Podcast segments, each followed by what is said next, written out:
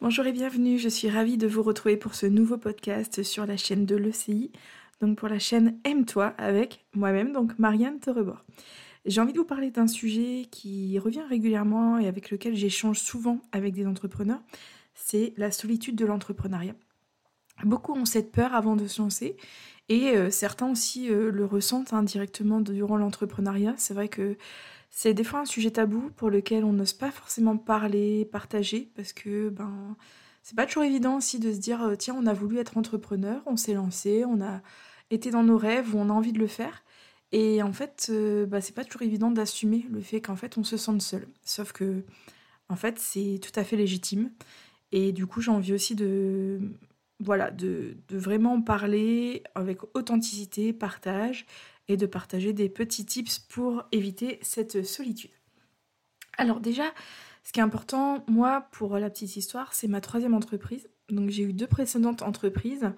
Euh, une que bon j'ai euh, stoppée assez rapidement parce que le statut euh, ne me correspondait pas, je payais trop de charges. Donc voilà, dès que j'ai reçu ma première note d'URSAF, j'ai tout de suite arrêté parce que c'était très compliqué. La micro-entreprise n'existait pas et j'étais très jeune. J'avais j'avais 20 ans. Euh, à peine, j'avais non même pas, j'avais 19 ans, voilà. Donc euh, c'était ma première entreprise dans un autre domaine. Hein. J'étais dans le domaine de l'esthétique parce que j'ai eu une grosse reconversion à 360, hein, comme déjà expliqué dans un précédent podcast. Si vous n'avez pas écouté, je vous invite à aller l'écouter également. Et, euh, et, donc suite à ça, après j'ai créé une deuxième entreprise, toujours dans l'esthétique. Et là, le statut micro-entrepreneur, auto-entreprise existait, donc c'était beaucoup plus facile pour moi. Et cette entreprise, je l'ai eu pendant 7 ans. C'est vrai que cette entreprise, bon déjà c'était dans un domaine d'activité où euh, financièrement c'était compliqué, c'était plutôt de la survie. Euh, voilà, financièrement c'était compliqué, je travaillais beaucoup, je faisais beaucoup d'heures. J'avais beaucoup de clients, ça fonctionnait très bien, mais euh, c'était très compliqué financièrement. Et j'ai arrêté du jour au lendemain parce que en fait je me sentais seule. Et pourtant j'avais des clients tous les jours, mais en fait je vivais seule, j'étais célibataire. Euh, euh, et, en fait, à un moment, ça a vraiment été difficile. Donc, euh, en fait, au bout du temps, j'ai décidé de, stopper. Alors, pas complètement parce que j'ai trouvé un travail et j'ai gardé mon entreprise à côté parce que j'avais du mal à, lâcher mes clientes. Donc, ça, c'est un autre sujet hein, suite à ma reconversion. Et suite à mon parcours, donc après, je suis arrivée dans un autre domaine d'activité. Et là, ma troisième entreprise est arrivée à moi par hasard il y a quelques. Bah voilà, maintenant, plusieurs mois que j'ai créé.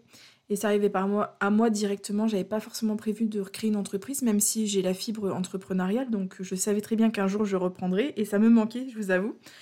Mais, euh, mais voilà, c'est arrivé à moi par hasard, où en fait on est venu chercher mon expertise sur un sujet. Et je me suis rendu compte qu'il y avait un besoin et que j'aimais aussi transmettre différemment mon savoir et que c'était pas du tout le même style d'entreprise que j'avais auparavant. Donc c'est ma troisième entreprise. Forcément, j'ai mûri entre temps. Euh, j'ai appris aussi de mes précédentes expériences, de mes précédentes entreprises, hein, où ce n'est pas du tout un échec, même si voilà, c'était pas toujours évident, mais ce n'est pas du tout un échec, ça fait partie de moi. Mais je ne voulais pas reproduire les choses du passé et surtout pas me sentir seule, parce que c'était vraiment ma crainte de me sentir seule. Euh, et, du coup, c'est vrai que je vous partage un peu des choses que j'ai mis en place et que je partage régulièrement avec des personnes qui prennent rendez-vous avec moi, parce qu'en en fait, euh, pour moi, dans mes valeurs de mon entreprise et même dans les, valeurs que je véhicule auprès de l'ECI, hein, parce qu'on travaille vraiment dans un partenariat, et euh, moi, je suis toujours disponible et euh, disponible pour un échange, pour une écoute, même sans travailler ensemble, sans collaborer. Pour moi, c'est vraiment l'humain et avant tout. Et euh, c'est des moments d'échange où il n'y a jamais de hasard et c'est vraiment des belles personnes qu'on rencontre et un beau réseau. Donc, si vous avez envie de partager avec moi, vraiment, je vous invite à prendre rendez-vous. Via mon calendrier sur mon site internet ou à me contacter sur les réseaux sociaux. Je vous mettrai les coordonnées directement.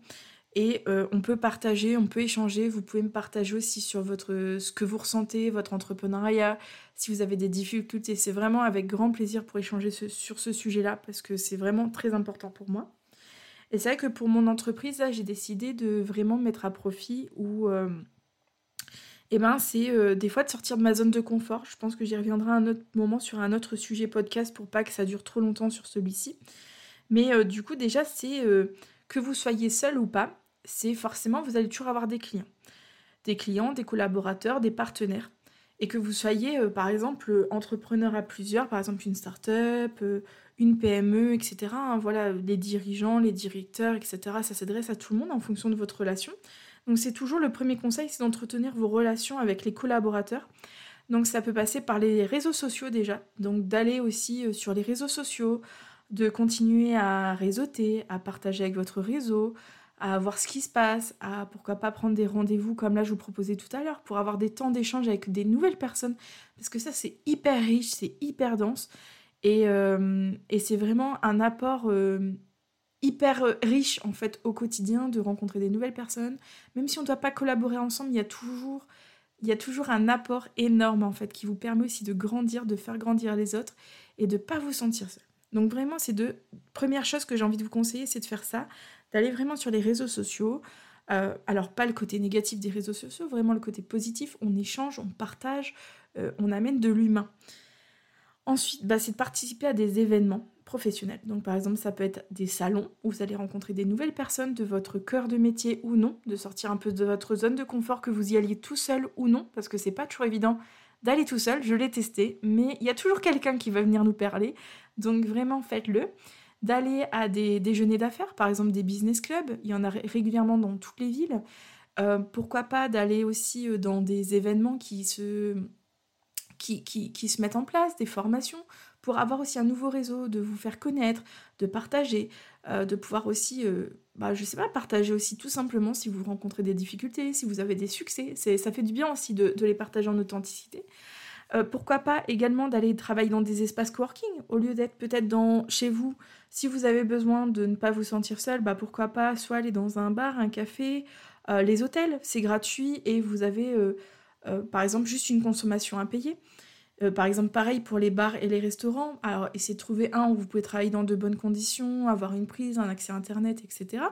Mais vous pouvez aussi aller dans, les espaces coworking et là, vous allez rencontrer plein d'entrepreneurs. Vous allez pouvoir même créer des belles collaborations. Il y a beaucoup de choses qui se passent autour de ça.